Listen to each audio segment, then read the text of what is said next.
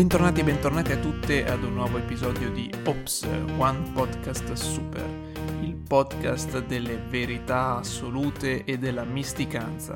Qui con voi a registrare siamo sempre io, Lanza, e con me c'è Rava, bentornati a tutti, grazie mille di essere sempre con noi. Oggi vi porteremo un argomento veramente molto controverso per alcuni punti di vista, ma che non dovrebbero esserlo. Eh, a me sono quegli argomenti che fanno molto ridere in realtà, quindi non so se a questo punto possono essere definiti controversi o... Eh, controversi perché c'è gente ancora che li difende seriamente, per quello li ho chiamati così, però appunto non dovrebbe esserlo perché non stanno né in cielo né in terra, ma ci arriviamo a breve. La puntata di oggi sarà un'esplorazione, un avventurarsi all'interno del mondo delle pseudoscienze o delle teorie alternative alla scienza, diciamo. Non però in ambito tipo di terrapiattismo, quelle cose lì. Non è questo il momento per parlarne. Ci atterremo tendenzialmente a quegli aspetti, quelle scienze, quegli studi, quelle ricerche, eh, quelle convinzioni che vanno ad influenzare il corpo umano e la vita delle persone sostanzialmente, il loro destino anche, le loro energie, tutte queste cose qua. E direi di partire con una delle più classiche, delle più note, che sfido chiunque a non averne almeno una volta letto qualcosa a riguardo. Stiamo parlando dell'astrologia. Allora, con astrologia che cosa intendiamo? È tutto quel complesso di eh, credenze e tradizioni secondo cui i movimenti e le posizioni delle stelle e dei corpi celesti possano influenzare la vita e la personalità delle persone. La cosa più comune associata all'astrologia è il segno zodiacale, quindi l'oroscopo. Ogni persona alla nascita gli viene dato, diciamo così, un segno zodiacale che conosciamo tutti benissimo, quindi non stiamo a, a parlarne troppo, Ariete Capricorno li conoscete, e appunto c'è questa credenza che il segno zodiacale e di conseguenza tutti gli astri possano influire sulla vita delle persone. Questo concetto è un concetto veramente molto antico perché praticamente da sempre i popoli e gli uomini hanno guardato verso le stelle con eh, senso di piccolezza e le utilizzavano sia come orientamento ma anche come divinazione, quindi la divinazione delle stelle c'è da sempre. Infatti astrologia e astronomia, che astronomia in realtà è la scienza che studia gli astri, quindi c'è questa divisione, eh, per moltissimo tempo erano praticamente la stessa cosa, perché i popoli di, di quel tempo pensavano che tutte le credenze che avevano rispetto alle costellazioni, alla posizione degli astri, fossero effettivamente una scienza, quindi astrologia e astronomia andavano di pari passo. Poi con la rivoluzione scientifica, con lo sviluppo del sistema eliocentrico di Kepler e Galilei, quindi con l'invenzione dei telescopi, hanno visto che c'erano due cose completamente diverse, erano proprio due, due strade che non si toccavano, perché uno è una, appunto una materia scientifica con delle prove e è stato rivoluzionato su tutto il sistema in cui si pensava fossero messe le stelle e il cielo, mentre l'altra invece è solo un, un'altra di quelle credenze che allieta il pensiero degli uomini, per, per, per, provare a dirla così. Perché allora, diciamo, la mettiamo nelle scienze e mi dispiace, ma eh, tutti quelli che credono all'oroscopo e a tutte queste cose qua, mi dispiace Paolo Fox, ma sono tutte, diciamo, chiamiamole buffonate.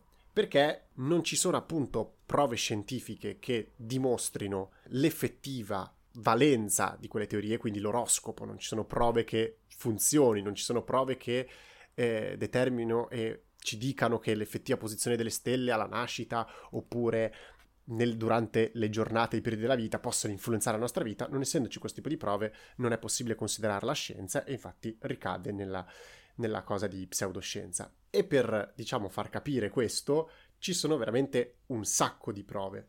La prima, chiamiamola così, è appunto proprio quella più base, quella, de- quella del, dei segni zodiacali come sono stati decisi i segni zodiacali. Diciamo che le costellazioni zodiacali sono quell'agglomerato di stelle che fin dai tempi antichi hanno deciso che, vedendoli come se fossero un disegno nel cielo, formavano queste figure e le 12 che sono state, eh, diciamo, eh, selezionate sono quelle 12 eh, costellazioni che si trovano in una fascia di cielo ben specifica che è quella fascia di cielo in cui il Sole durante l'anno passa durante il suo, il suo ciclo di, di, di, rivoluzione, che poi ovviamente sappiamo che eh, non è il sole a muoversi, ma siamo noi, ovvero, cioè ci muoviamo tutti, però di, eh, il grosso del lavoro lo facciamo noi. Ti stai incartando sulle teorie sì, esatto. geocentriche, eliocentriche, mi, mi sta facendo, mi sta facendo coinvolgere da loro, però appunto sì, cioè, messa semplice, sono quelle costellazioni che si trovano sul piano di orbita della Terra attorno al Sole, che quindi per reciprocità, come diceva Rava, è quelle costellazioni che tu vedi il Sole passare davanti dalla Terra. Se il Sole si muovesse, gli passerebbe davanti ruotando attorno alla Terra durante tutto lo scorrere dell'anno. E quindi diciamo che appunto definivano come il tuo segno zodiacale d'appartenenza la costellazione, diciamo, che veniva toccata dal Sole in quel periodo durante la tua nascita. E diciamo che così hanno diviso queste 12 eh, costellazioni a cui hanno dato un periodo ben definito di, di tutta questa divisione del, dell'oroscopo e dei segni zodiacali. Però c'è un grandissimo problema, ce ne sono due di grandissimi problemi su questa cosa, che appunto la fanno finire in fuffa, che in realtà, questa cosa non la sanno in molti, ma i segni zodiacali, le, più che i segni zodiacali, ma le costellazioni zodiacali, quindi proprio le effettive costellazioni di stelle che vediamo nel cielo, non sono 12 ma sono 13, perché c'è una costellazione chiamata Ofiuco che viene completamente dimenticata dallo zodiaco, dalle costellazioni degli astrologi. Però questa costellazione c'è, è, viene attraversata dal, dal Sole durante la, sua, durante la sua orbita ed è anche una costellazione parecchio grande perché coinvolge grande parte del tempo. Perché dico coinvolge gran parte del tempo? Perché mentre nell'astrologia, quindi nei segni zodiacali, si dà un periodo ben preciso del periodo in cui una, un segno zodiacale fa parte, in realtà questo parallelismo nella, nell'astronomia, quindi nell'effettivo periodo in cui il Sole tocca la prima stella della costellazione e poi tocca l'ultima, non è sempre fisso. Ci sono delle costellazioni che durano più tempo e altre meno, ma parliamo di veramente tante, tanti giorni. Per esempio, il segno della Vergine, la costellazione della Vergine, che l'astrologia lo indica tra eh, settembre e ottobre, a cavallo di quel periodo lì, dura in realtà 45 giorni, in parallelismo con per esempio quello del cancro che dura solamente 20 giorni, quindi in teoria il, anche i segni zodiacali sono di durata diversa, semplicemente però per convenzione hanno deciso di dargli un periodo prestabilito, di sceglierne solo 12 e cancellare completamente questo uh, Ofiuco e come dicevo prima è veramente molto grande perché ruba dello spazio allo Scorpione che lo Scorpione quasi in realtà dovrebbe essere escluso perché è una costellazione che dura solo sette giorni a livello di, di tempistica eh, effettiva. Quindi ci sono solo sette giorni di eh, segno dello Scorpione.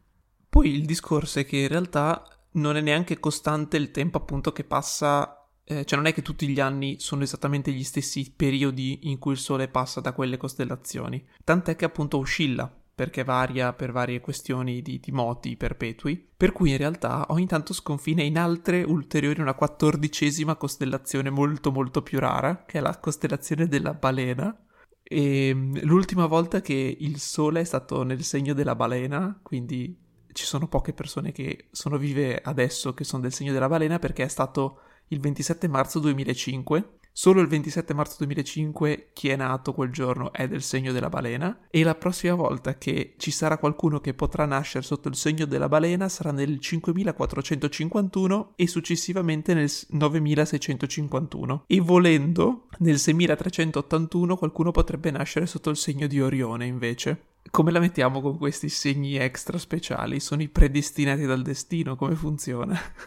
ah sì, eh, gli daranno un cavaliere speciale perché io sono un grande fan dell'astrologia solo per quanto riguarda i cavalieri dello zodiaco.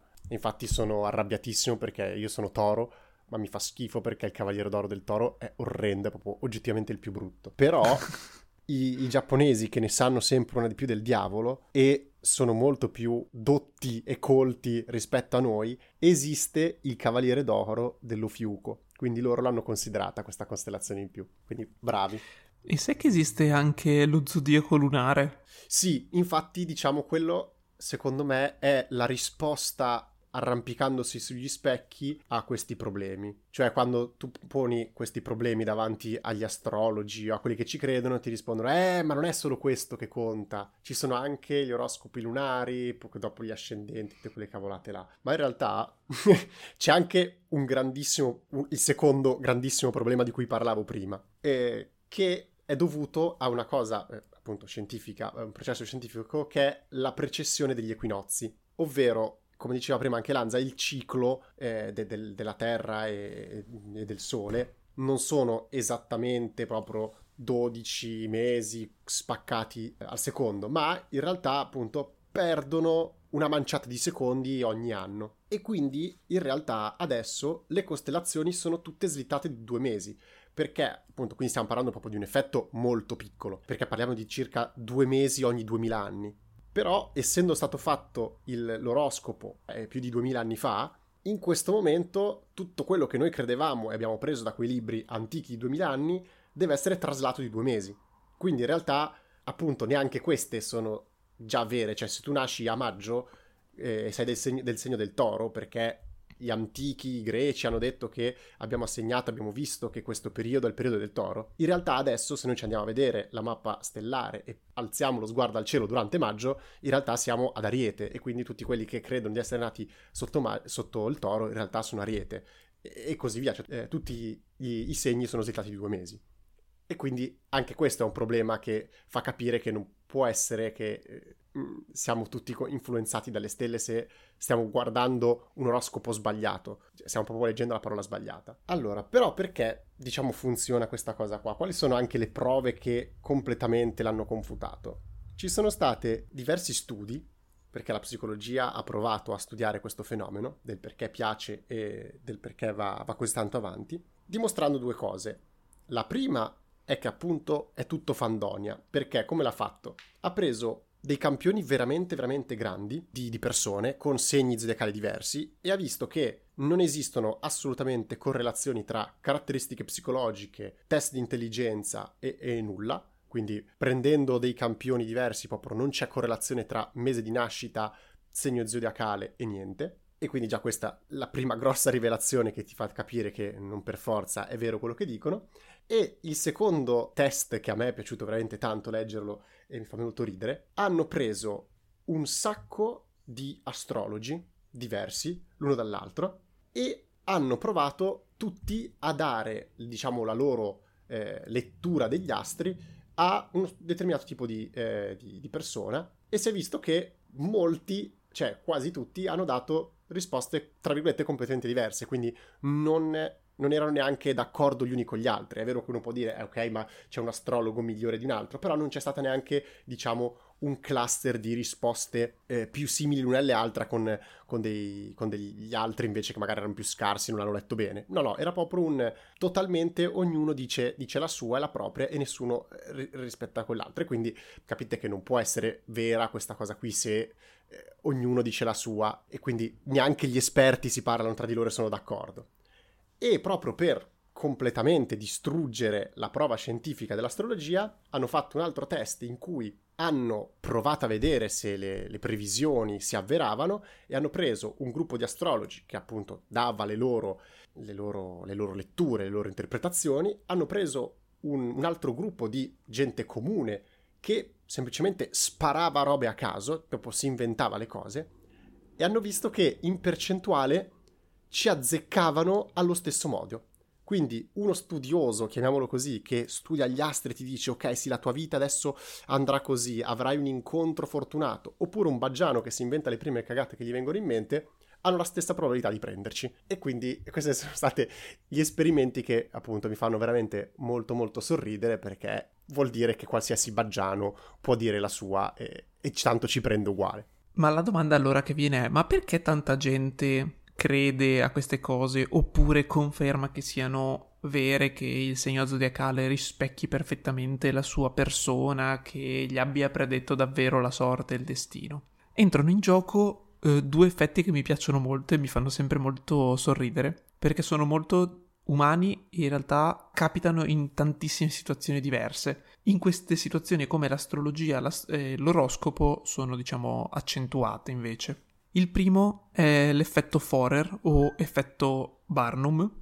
Eh, non ho capito perché possono chiamarsi in due maniere, però insomma, tant'è. Tendenzialmente lo trovate come effetto Forer, che è quell'effetto per cui una serie di fattori ti fa convincere che quella descrizione sia esattamente quello che descrive la tua persona. Cosa hanno fatto? Hanno preso una stanza di persone, un numero adesso non so esattamente quanto di persone, e ha dato a tutte le persone uno stesso giudizio, come se dovesse essere appunto l'oroscopo dedicato a loro, dicendogli ehm, questa eh, predizione, questa analisi l'ha fatta un super esperto coi controcoglioni, analizzando la vostra vita, le vostre astre, tutto quanto, e questo è il suo responso. Il fatto è che ha dato a tutti quanti lo stesso foglietto con lo stesso giudizio, chiedendo a ciascuno di poi descrivere quanto questo estratto descrivesse la persona con un voto tra 0 e 5. Adesso leggo il giudizio e...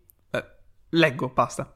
Hai molto bisogno che gli altri ti apprezzino e ti stimino, eppure hai una tendenza a essere critico nei confronti di te stesso. Pur avendo alcune debolezze nel carattere, sei generalmente in grado di porvi rimedio. Hai molte capacità inutilizzate che non hai volto a tuo vantaggio. Disciplinato e controllato all'esterno, tendi a essere preoccupato e insicuro dentro di te. A volte dubiti seriamente di aver preso la giusta decisione e di aver fatto la cosa giusta. Preferisci una certa dose di cambiamento e varietà e ti senti insoddisfatto se obbligato a restrizioni e limitazioni. Ti vanti di essere indipendente nelle tue idee e di, accett- e di non accettare le opinioni degli altri senza una prova che ti soddisfi. Ma hai scoperto che è imprudente essere troppo sinceri nel rivelarsi agli altri? A volte sei estroverso, affabile, socievole, mentre altre volte sei introverso, diffidente e riservato. Alcune delle tue aspirazioni tendono a essere davvero irrealistiche. Ma sono io. no, Rava. In realtà, cioè, sì e no. Nel senso, del test, la media tra tutte le persone testate è stata di 4,26, quindi tendenzialmente un quasi tutti hanno detto sono io è proprio quello che mi descrive, se non perfettamente quasi. Ma perché funziona questa cosa? Intanto Forer si è accorto che questo voto è più alto più queste condizioni sono verificate. Se il soggetto a cui viene sottoposto è convinto che quella cosa sia solo per lui, quindi che sia stata fatta ad hoc per lui, quindi col suo segno, la data di nascita e mm, il gruppo sanguigno, quello che è. Se il soggetto è sensibile all'autorità dell'esaminatore, cioè crede che quella persona sia un esperto del settore che quindi rispetti il suo parere, quindi il suo giudizio, il suo responso. L'analisi, quindi il giudizio fatto, deve elencare tratti generici e comuni, che quindi chiunque potrebbe, cioè non estremi, sostanzialmente, quindi non devi dire tu sei un psicopatico serial killer, devi dire tu sei una persona che ogni tanto ha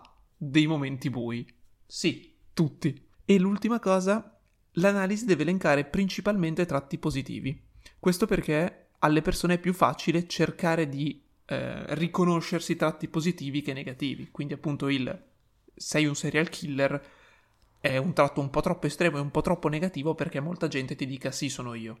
Se invece dici sei una persona buona e gentile ma ogni tanto ti arrabbi, tutti diranno certo, eh sì sì, sono io, facilmente. Questo perché entra in gioco anche il bias di conferma, che è un effetto che appunto tu leggi cose che vuoi sentirti dire, convinto che te l'abbia detto un altro esperto che quindi sappia quello che sta dicendo e quindi tu le prendi ancora più per vere. E questo quindi è perché gli oroscopi funzionano in primis.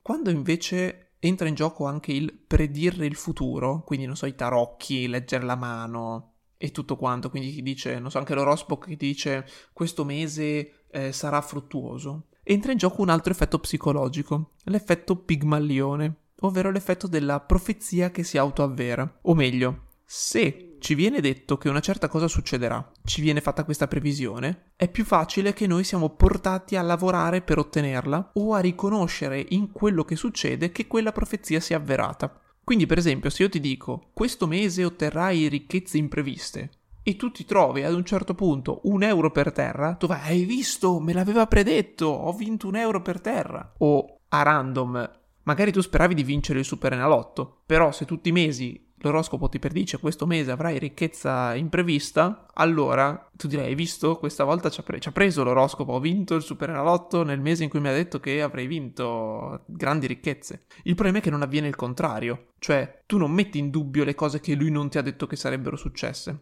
Quindi se tu vinci il Superenalotto, ma l'oroscopo non ti ha eh, detto che avresti vinto l'oroscopo, tu non la prendi come prova del ah vedi l'oroscopo non funziona. Perché magari l'oroscopo non ti aveva detto non vincerai qualcosa, ti aveva detto altre previsioni.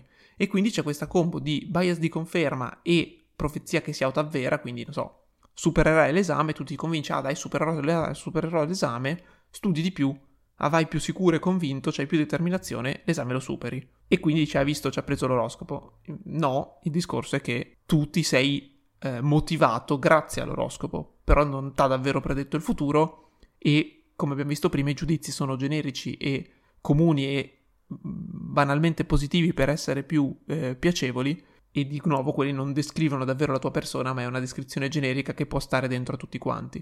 Sarebbero più credibili oroscopi precisi e con eh, tratti estremi. Però capite anche voi che vorrebbe dire che tutte le persone di un certo mese, praticamente, tolto un po' la questione degli ascendenti, questo e quell'altro, dovrebbero avere tutte le stesse cose, dovrebbero essere tutte uguali per quel mese, succedere tutte le stesse cose praticamente, e boh, sarebbe un po' assurdo. Cioè neanche eh, i personaggi non giocanti di un videogioco sono così tanto schedati. Una delle pseudoscienze che più mi fa venire il nervoso in realtà, per la gente che la sostiene apertamente con molta foga e che si oppone tendenzialmente alla medicina tradizionale, diciamo così, sono tutte quelle teorie che cadono dentro la grande branca dell'omeopatia. Che cos'è l'omeopatia per definizione?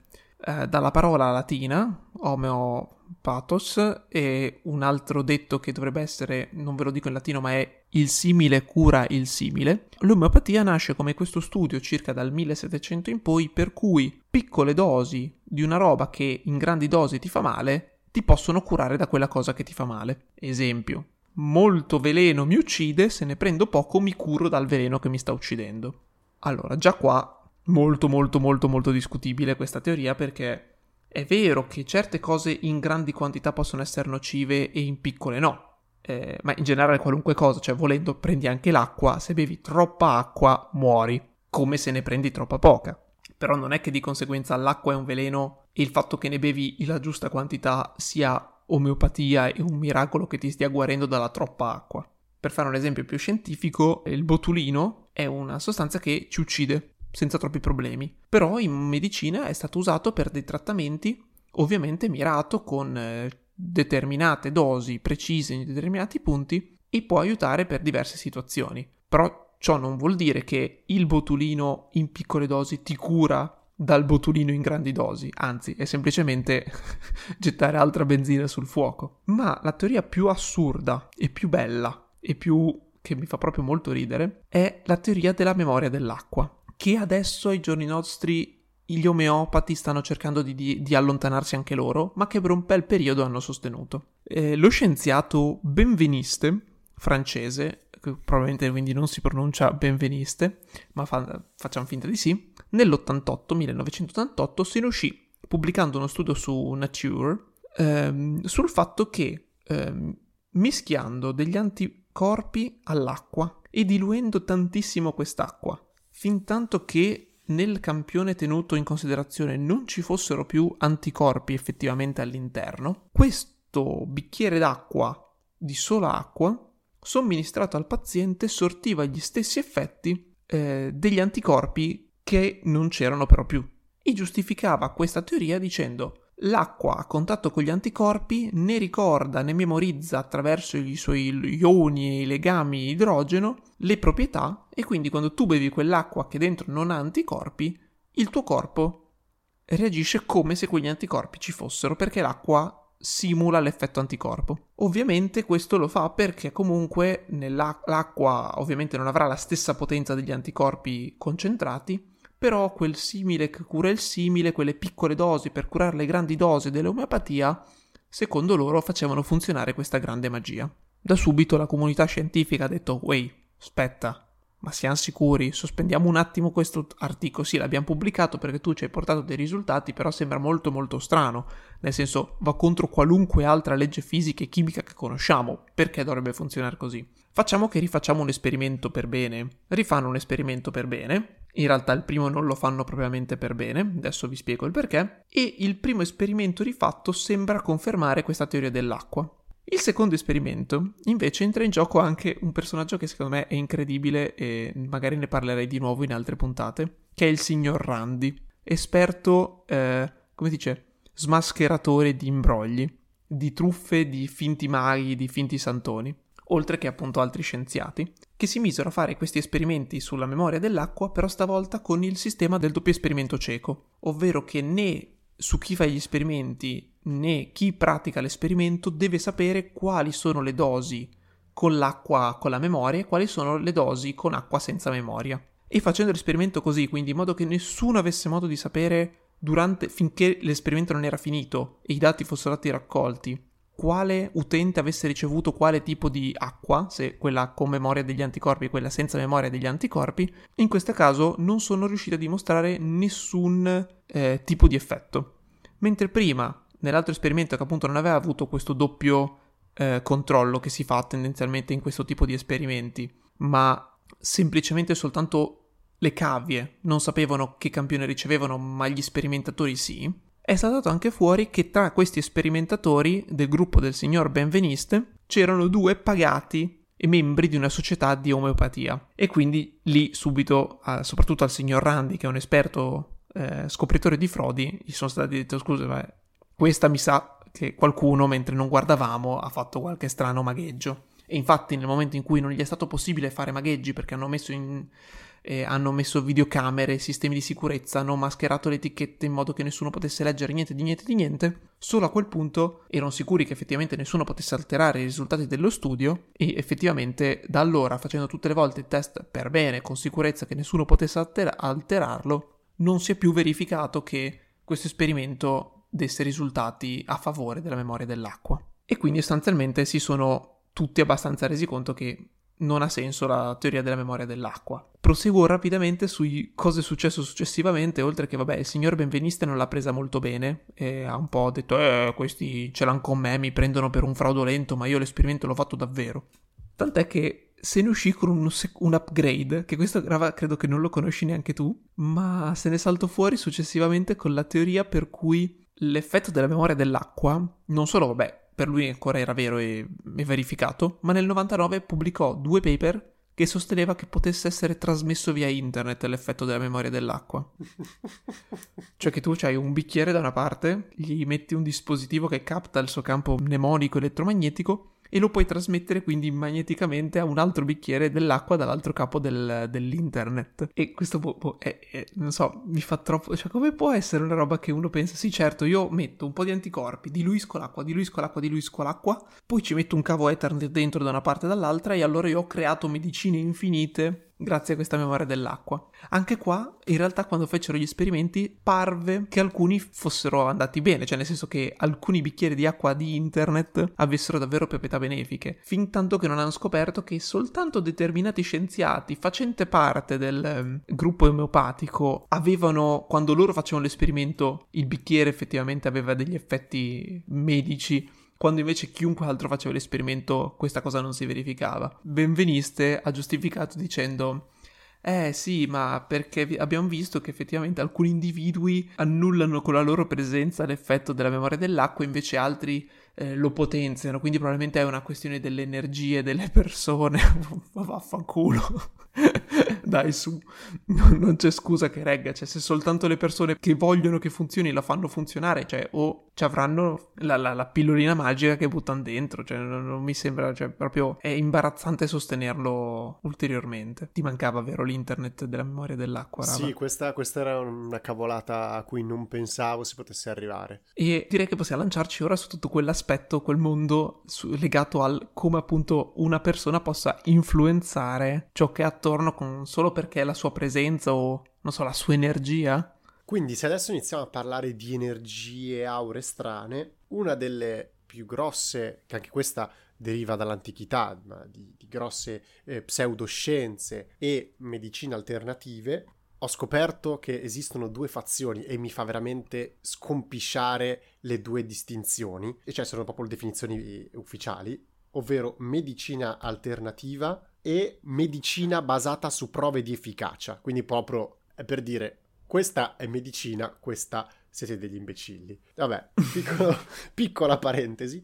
E ehm, di cosa sto parlando? Cioè, ho fatto un'introduzione troppo lunga della cristalloterapia, ovvero la credenza che sassi, rocce, cristalli, minerali abbiano degli effetti benefici, curativi del nostro corpo. È una mm, pratica che sta tornando molto in auge in questo momento, sta tornando un parecchio di moda che purtroppo mi dispiace per voi, anche questa non ha assolutamente nessuna prova scientifica a riguardo. Hanno fatto degli esperimenti, anche qui come per lo stesso motivo del, della prova dell'acqua, quindi a doppio cieco, facendo degli esperimenti con pietre che dicevano avessero dovuto avere questi tipi di effetti e hanno visto che non, non portavano assun- nessun risultato, nessuna persona curava, si curava miracolosamente da malattie o da stress, oppure quelle che magari dicevano di, di curarsi lo facevano ma con un sasso random, non con un quarzo vero. Diciamo che a me mi ha stupito molto questo tipo di pseudoscienza perché è molto curata in realtà, non è completamente tirata a caso come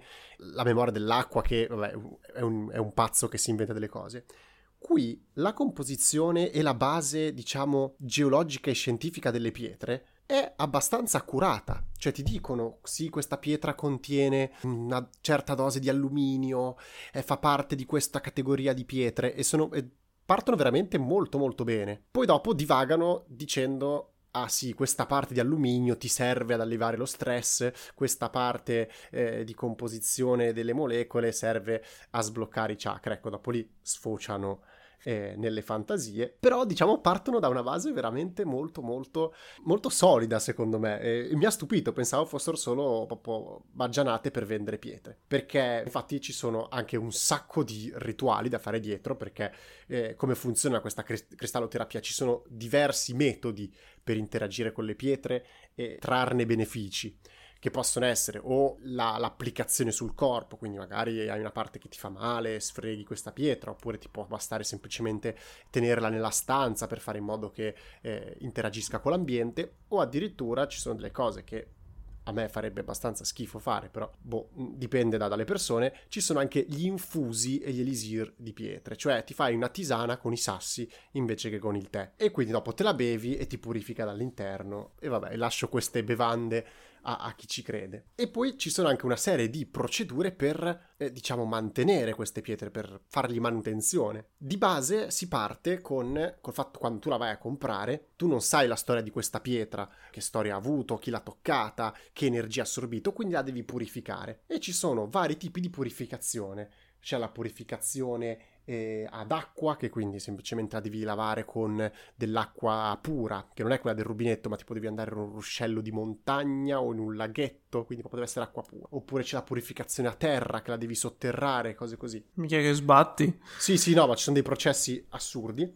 E tutte le volte che leggevo il vario processo, tipo purificazione dell'acqua, questi sono i procedimenti. Non è indicata per pietre tipo lo zolfo, il selenio e il turchese. Quindi questa non è il tipo di purificazione che fa per voi. Ah, ok, va bene. Purificazione della terra. Così, così, così però non è, bast- non è, molto indicata per lo zolfo, il selenio e il turchese. E andava avanti così. Quindi in pratica lo zolfo, il selenio, eh, non, lo, non li purificate, vi attaccate al cavolo, quelli non si possono purificare perché ah nessuna purificazione è adatta a questo tipo di pietre. Beh, lo zolfo, ricordo, erano, era di quelle pietre, di quelle sostanze associate al demonio, quindi voglio vedere come la, la purifichi il demonio.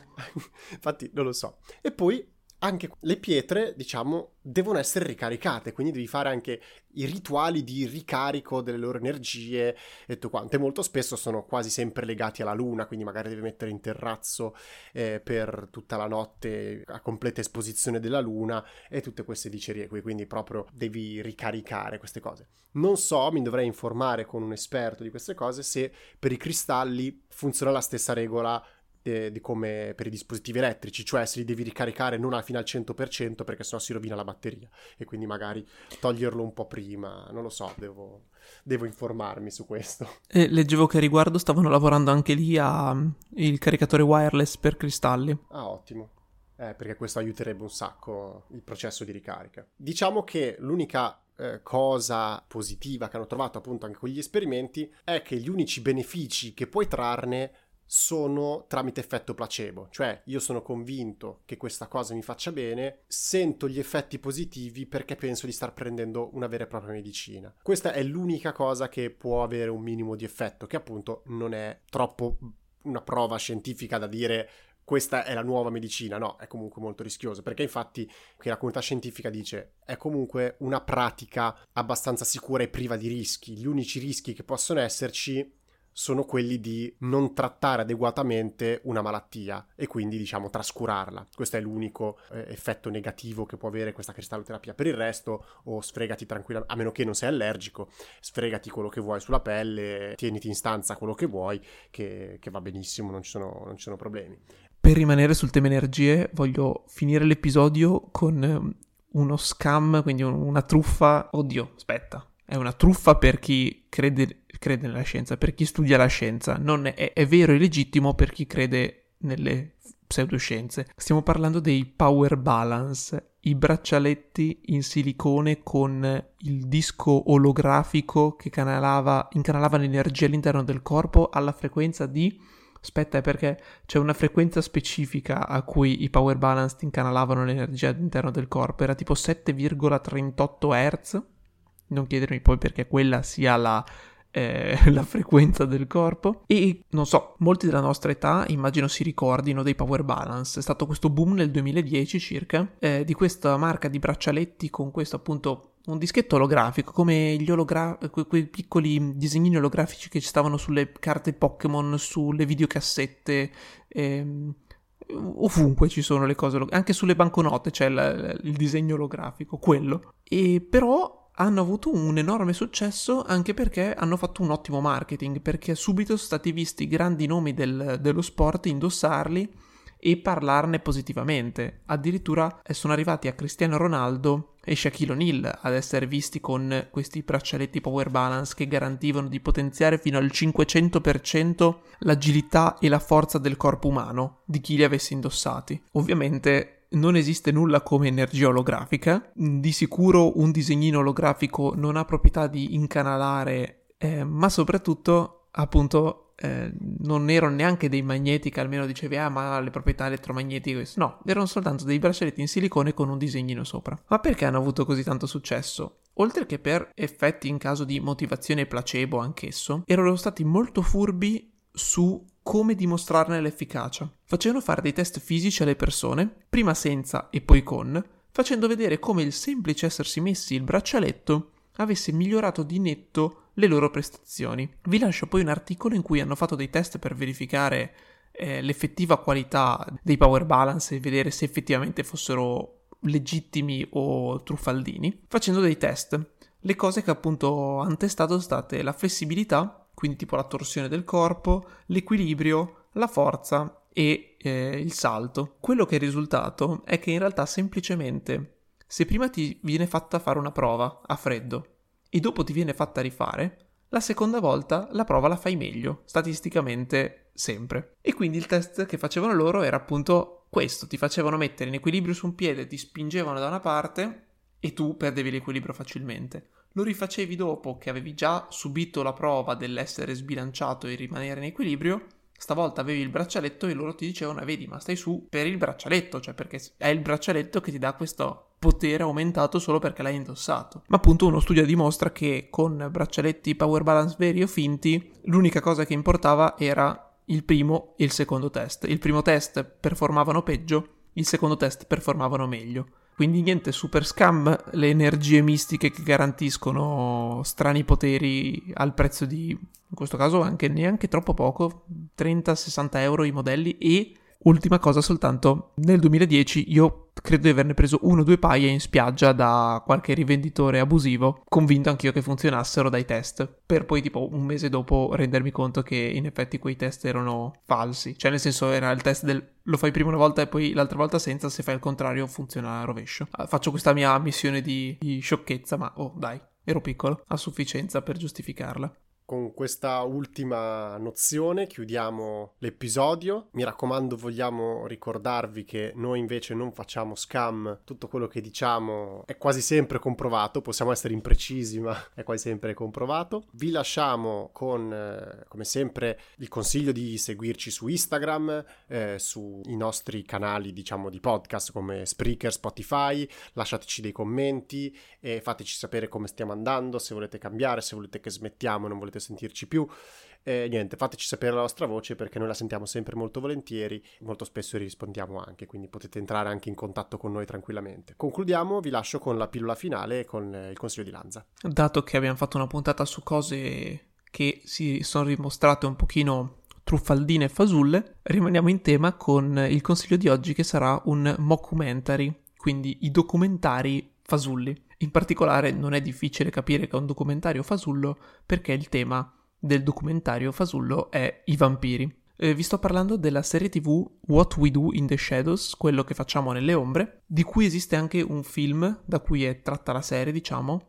Più o meno alcune cose si assomigliano tra film e serie, ma trovo molto molto più carina la serie e tra l'altro sta andando avanti, è più ampia, è molto molto fatta meglio secondo me. La serie la trovate su Disney Plus, parla sostanzialmente di 3-4 eh, personaggi che convivono in una stessa casa, di cui appunto tre sono vampiri. E però sono vampiri appunto al giorno d'oggi, con anche le problematiche del giorno d'oggi, quindi problemi con i vicini, con questioni burocratiche, con la spazzatura, con l'interazione con il resto del mondo, col fatto che loro possono uscire solo di notte e non di giorno. Davvero surreale, i personaggi sono incredibili e ci sono dentro delle genialate su come i vampiri reagirebbero nel mondo reale e come invece questi vampiri che appunto hanno centinaia di anni reagiscono alla modernità anche, quindi c'è quelle classiche gag sul il super vecchio che non capisce le, mo- le cose moderne oppure le dà per scontate in certi altri, insomma, super raccomandata, fa super ridere, se vi piacciono i documentary come possono essere un The Office, questo immaginatevelo un po' come, come comicità The Office nei momenti più deliranti nei momenti più assurdi di The Office questo è paragonabile, perché appunto il fatto che i protagonisti siano questi vampiri completamente fuori da, da, dall'ordinario rende tutto sempre super sopra le righe. Buona, eh, What We Do in the Shadows direi su Disney Plus, qua in Italia lo trovate. Direi che per eh, questo episodio sia tutto, speriamo di aver eh, smascherato o comunque fatto capire un po' di più come nascono, come funzionano e come proteggersi dal rimanere ingannati da queste pseudoscienze, da queste dottrine, da questi misticismi. Direi che per questa settimana sia tutto. Vi auguro un buon proseguimento. Un saluto da Lanza. Da Rava. Alla prossima. Bella.